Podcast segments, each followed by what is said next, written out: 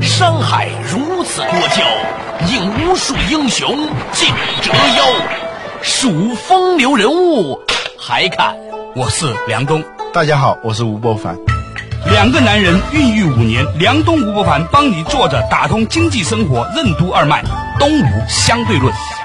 好戏马上开场。作者打通经济生活任督二脉，仍然是东吴相对论。我是梁东，对面的依然是二十一世纪商业评论主编吴伯凡。伯凡你好，大家好。我们较早之前呢谈到一个话题啊，就是关于原因和结果，关于呢核心价值和最后的目标导向等等的话题。其实我个人认为呢，这也的确是一个东西方文明的一个很重要的冲突的表现。嗯，说到东西方文明的冲突啊，我就想起查尔斯·汉迪讲的这个契约在东方和西方的不一样。嗯。东方是一个不太注重有形契约的一个社会，嗯西方呢，它强调是有形的契约。嗯解释一下什么叫契？嗯契呢，它是古代的一种信用凭证，也有叫符啊，符是符合的符。符合、契合。汉语中为什么有符合和契合这两个词呢？郭沫若写过一个话剧叫《虎符》，朝廷里头派人来要求在外的这个将领啊，要听朝廷的命令。嗯。他就拿着一个符，整个原来是一块木头，它是老虎的这个形状，嗯、那边拿一半，这边拿一半，就验明正身，这个人是不是朝廷来的，你就要拿出那一半跟他是不对是合得上，对对上是一个老虎的形状，那你就是朝廷派来的，两个对在一起了叫符合，气呢更多的是民间的，也是差不多是像一个木头啊或者一个别的什么形状，甚甚至至像一块纸玉啊。嗯两姐妹，一人一半，两个人分开了以后，将来见面的时候一对上，证明这是两姐妹，是吧？对我们在戏剧里头经常看到这种，这叫契。契两个东西合了，叫契合。嗯，西方讲究那个有形的、成文的契约，嗯而中国呢强调是无形的、不成文的契约。查尔斯·汉迪把它叫做沉默的契约，嗯，或者叫无声的契约，或者叫默契。哦，对，这叫默契。 对，哎就是默 match，对对对，当然不是这样说的啊。就是默契，两个人之间形成了一种约定，但是呢，他不心照不宣心照不宣，不表达出来。为什么真正有效的契约往往是暗中达成的、无形的、可意会而不可言传的？为什么公司既要有明确的目标管理，又要有无形的契约？过分强调有形契约，为什么往往会适得其反？什么是情感账户？情感账户的贫乏会遭遇怎样的阻碍？欢迎收听《东吴相对论》，本期话题：沉默的契约。我们说一个人啊，除了有形的有银行里头的账户以外，嗯他还有个情感账户。对，情感账户呢，就是你在跟人交往的过程当中，逐渐的积累了一些情感性的资源、人情的这种资源，但这个资源它是没有签约的。就上次你孩子入学的时候，我帮了一下忙，我也没有要什么好处，但是呢，你肯定会记住。对，你就欠我一人情。对，也没有签约嘛，啊你们也没有你不会量拿化着一张纸，说哎呦，上次我帮了你，你得帮我。但有些人呢，经常会做这样的事情，这样他的情感账户里头的余额较多他的那个余额非常多。有的人呢，他经常是欠别人的，就透支，透支。最后呢，你发现两个人可能都身无分文了。但是这个人能起来，那个人不能起来的原因是在于那个人的情感账户里头有很多的余额，那个人早就亏空了，啊，透支了。这里头这个情感账户，它其实就是一种默契，一种沉默的契约。我们在衡量公司的绩效的时候啊，既要用有形的这些契约去规 KPI 啊啊，去规范人。同时，你一定要注意，在老板和员工之间，员工和员工之间要培养一种沉默的契约。让他们每个人的情感账户啊都是余额比较大的，而不是亏空的。有些时候呢，有形的契约它是会损害无形契约的。比如说，我以前接触过一些朋友哈，有些朋友来自于上海，嗯，他呢就不爱欠人人情。比如我帮他一个忙，他立刻要送个小礼物啊什么给我，嗯我觉得很奇怪，他说呢，他是怕欠这个人情账，嗯他想不清楚，嗯。那另外有些时候呢，我碰到一些北方来的朋友呢，他们比较大而化之。今天呢，你帮了我呢，我也不言谢，找一个机会呢，我在某个地方能帮到你就帮到你了。甚至会帮的更大一点。对分的更大一点呢，就导致这个游戏不断的做大，嗯使得这个情谊啊不断的加深。对最后呢，当你遇到支付危机的时候啊，他就一下子可以提款出来，就把这个事情办成了。我们在做绩效考核的时候，好多公司啊就太强调这种有形的契约，以后反而就变得干巴巴了，反而是让你也不欠我的，我也不欠你的，而且很多的有形契约，它签的实际上是不公平的。对，后来呢就变成这种冲突。对有的时候呢，我看我们的父母辈哈，嗯，比如我们父母辈，他们年轻的时候啊，从来没有说单位给他一个 KPI 考核，嗯，但是呢，由于大家都形成了一种文化氛围，就是要为社会主义贡献，嗯。所以呢，他们工作非常非常负责，嗯，非常非常努力，嗯，像我妈这种人，还有一个月就要退休了，哎，说单位要上 IT 系统的做财务的嘛，嗯，她还晚上两三点钟突然坐起来呢，背五笔字形，嗯，然后呢，帮助这个公司呢把这个财务系统用计算机给它建立起来，嗯，我觉得为什么你们为什么要这样这么认真负责？嗯，他们说其实就是因为你内心里面你需要这样，这就是一个彼此之间没有办法用语言描述出来的这种互相的这种支持和付出。嗯，那现在你看哈，我们对员工花了那么多时间去做考核，实际上呢，越是考核呢，反而呢他会越会给你算得很清楚。散的一点人情味儿都没了。对，最后呢，使得这个彼此之间的那种默契啊，非常的少，嗯那个情感账户都接近于零，甚至是负数。这个时候呢，要启动一个事情的时候啊是非常难的，嗯，因为很多时候，比如说领导者，领导者是干什么呢？领导者就是带领别人去干一件现在还不成为现实的事情、啊，你给别人的回报是在未来的，嗯你对不可能在当下，对。这个时候你怎么能启动？就像这个买股票似的，你买的是未来的一个预期。嗯，这个时候用什么东西来支付给员工来做这件事情呢？因为这个事情也许做得成，也许做不成。做不成呢，用什么来担保呢？那就靠你平时领导跟员工之间，公司跟员工之间，是不是有一种情感账户？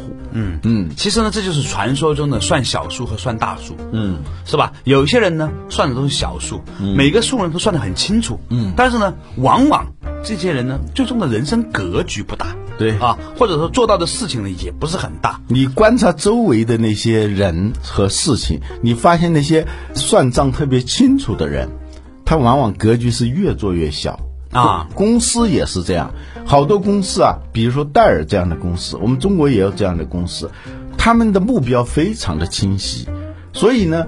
当环境正好适合于他的时候啊，他真是所向无敌。在 PC 行业，五年前、七年前，没有谁能够战胜戴尔的，戴尔是不可战胜的。谁学他，最后都是东施效颦。可是呢，环境一旦变化以后，戴尔他就不行了。用迈克尔·戴尔的话说，在我们的公司里头，没有什么关于明天之类的鬼话。我们更多的说的是今天，顶多是今晚。如果你说你在做一个事情是一个好的项目，你又不赚钱，那么我就认为你是这个小学生，呃没有做作业，说你来学校的路上把作业本丢了，那是骗人的鬼话。我们不相信什么明天，我们只相信当下的业绩，这是戴尔的文化。所以呢，在这种文化里头啊，没有人能够拖延呐、推诿啊，没有这样的，执行力非常的强。但是呢，当整个的产业的环境改变以后，那戴尔它就不行了，因为它是以价格取胜，是以交货迅速取胜，其他的它乏善可陈，它不可能像苹果电脑那样酷。那样有个性，散发着那种个性化的色彩，无论是在外观设计和使用体验上，它根本没法跟像苹果这样的产品相比。嗯，所以呢，当大家在使用电脑的初期的时候，最关心的是有电脑和没电脑。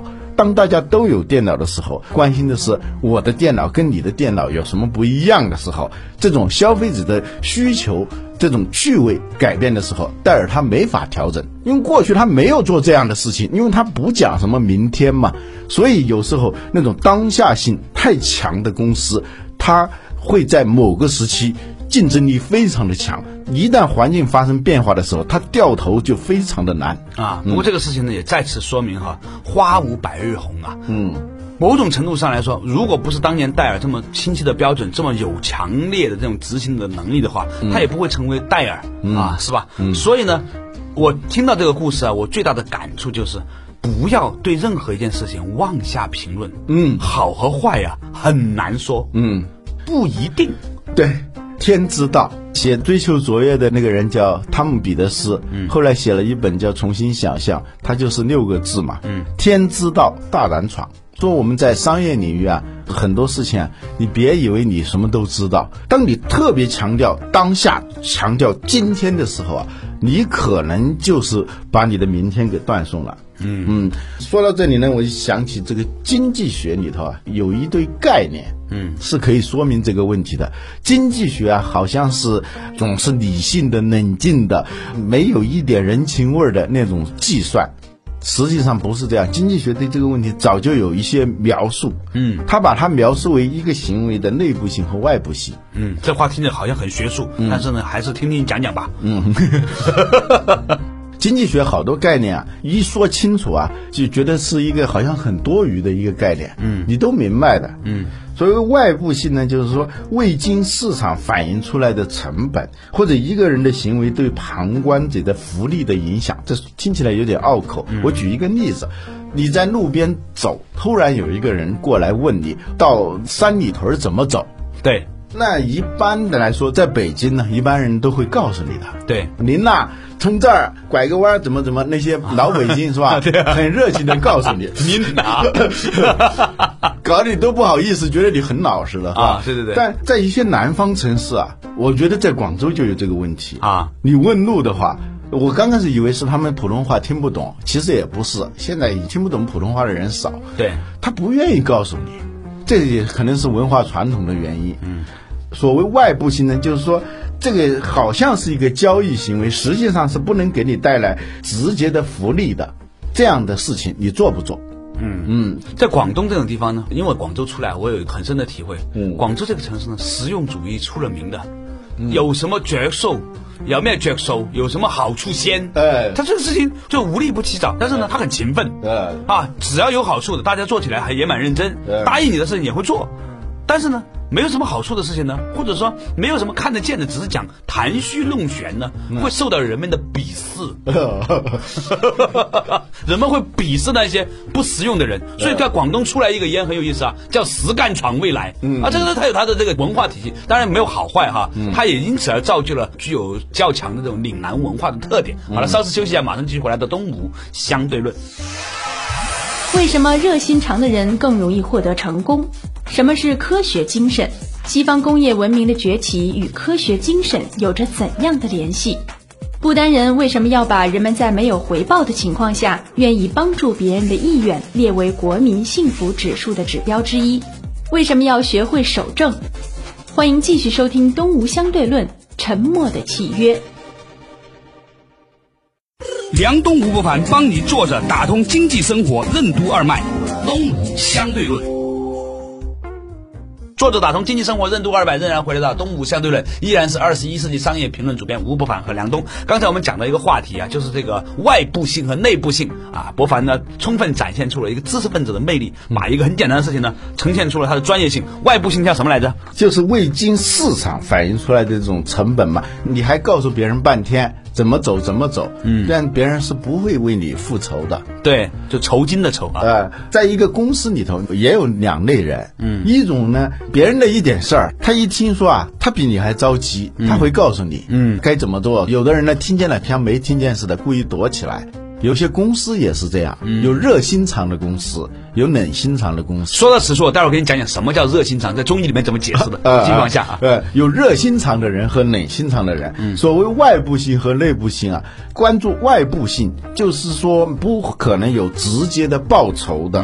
这样的一些行为，他愿意去做，这种呢叫热心肠的人。嗯，还有一些冷心肠的人呢，就是他更多的强调的是内部性，就是交易过程本身能不能产生直接的利益，如果没有，他就不会去做。嗯，这样呢就区分了两类人、两类公司，甚至两种文化。两种文化，最后是两种命运。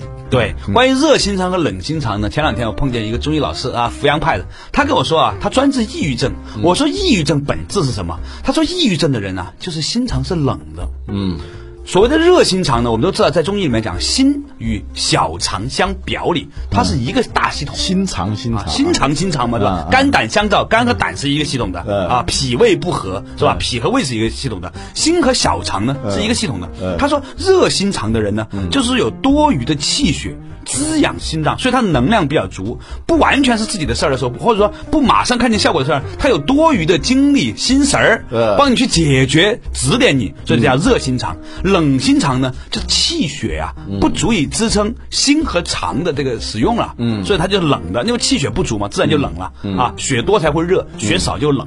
所以呢，他说冷心肠的人就是抑郁症的人。怎么解决一个人的抑郁和忧郁呢？很简单。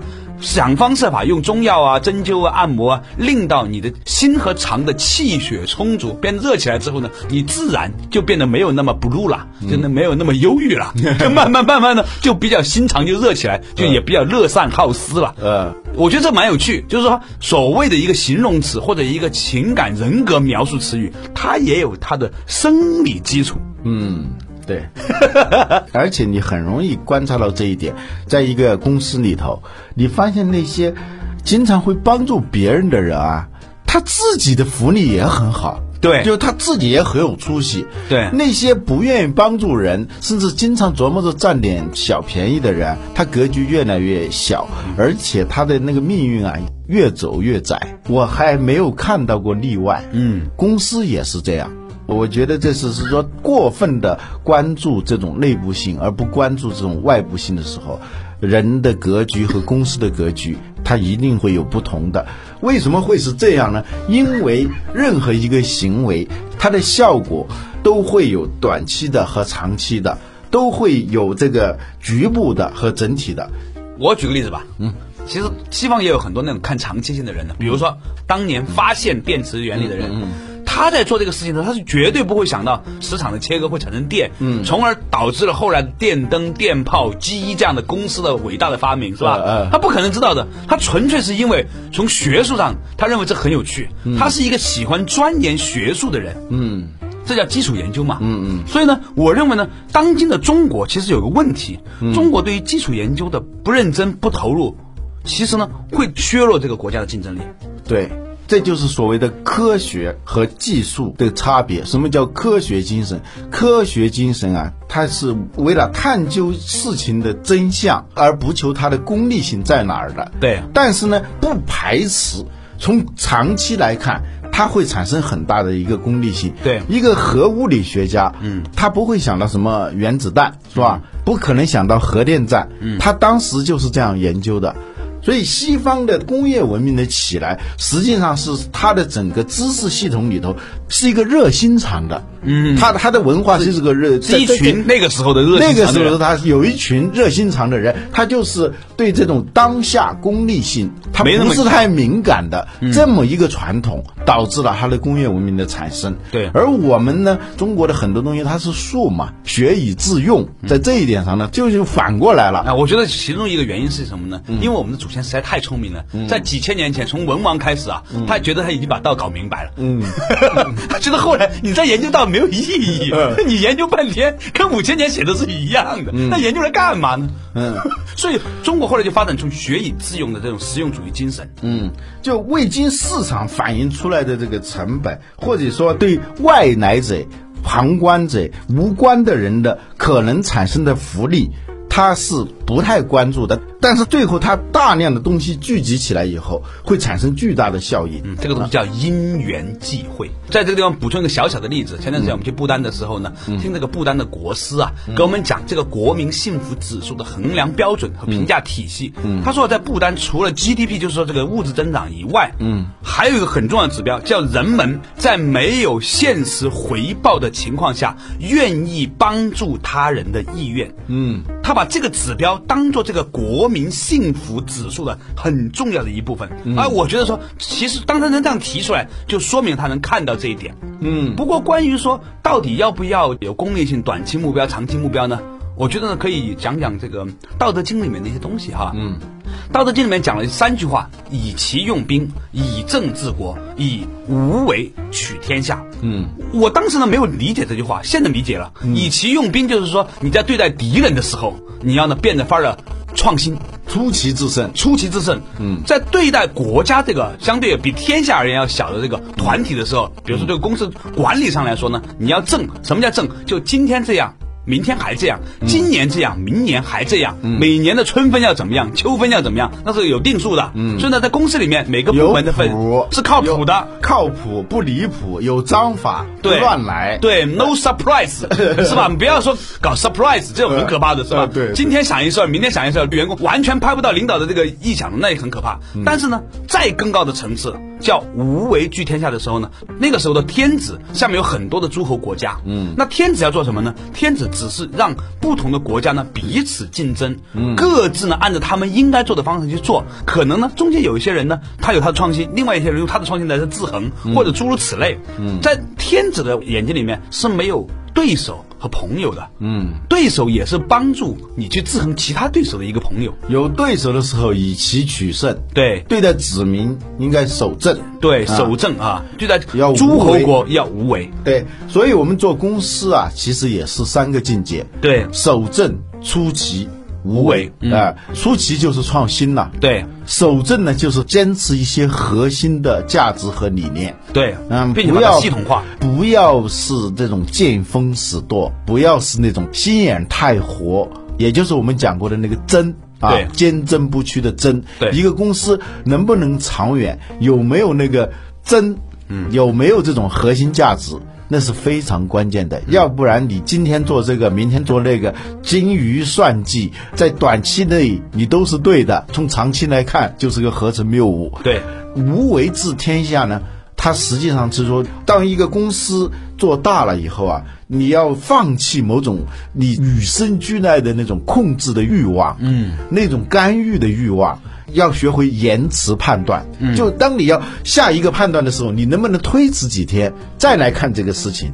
我们在跟人相处的时候，你今天有一个什么很简单的事情，你对它形成了一种印象，你不妨把这个判断搁置一下，搁置两天以后，你可能就不这么看了。嗯，有些机会搁置两天了就不是机会，有些挑战搁置几天了以后，可能也就是机会了。有些问题搁置几天之后就不是问题了，啊因为有新的问题会覆盖住它。 对， 那打一岔了哈，说回来，那这个话是什么意思呢？实际上是好像它是矛盾的，嗯但背后呢，它实际上是什么呢？实际上是在不同层次上看问题的境界，嗯啊，或者在不同层次上看问题的一个结果，嗯，所以有的人啊，就是他的能力啊很单向，嗯，他的那个视野也是一个单维度的、单向度的，嗯，他不是立体的，对呃，说这个人就是鬼精鬼精的，对这种人他没有太大的前途的，对，那你也不能反过来说这个人没用，对，他是某一个维度，那就让他做专业的事，呃对用我专业的心做专业的事，让他呃，或者你一个公司，你就要出奇的时候啊有专门有一批出奇的人，创新者创新者啊，但是一定要守正，嗯，要不然的话，老创新的话，这个公司就给创死了。啊很多公司就是创新性太强，嗯洪水泛滥，没有水泥设施，差别在于呃创新呢要对待敌人，守正呢要对待朋友。嗯，不要把子民、把老百姓、把员工当敌人，对要守正，不要老是用算计。用那些花招去对对待别人，你这样格局是不大的。但是呢，作为一个公司，你肯定是总会同时面对着敌人、朋友，还有整个的产业面链产业链，甚至是整个的时代。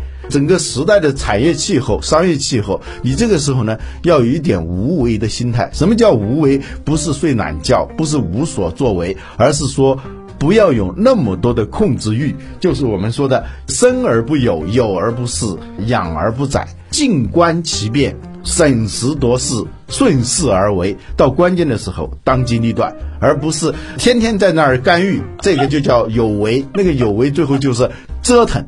啊，老吴啊，我觉得你你说的呢真的是很有道理啊，有道理到可能连我们自己都没有想明白的地步。没关系，一个谈话节目啊，真正的重点并不是给出答案。嗯，收音机前的听众朋友也不要指望我们能够给出答案，我们其实只不过是在把这个话题摊开来讲了之后呢，你觉得哪部分你能够受用，您就受用；你觉得完全不受用，听着两个人讲话也行。重点在于有一些人开始在关注这个问题了。嗯，守正出奇，无为不折腾。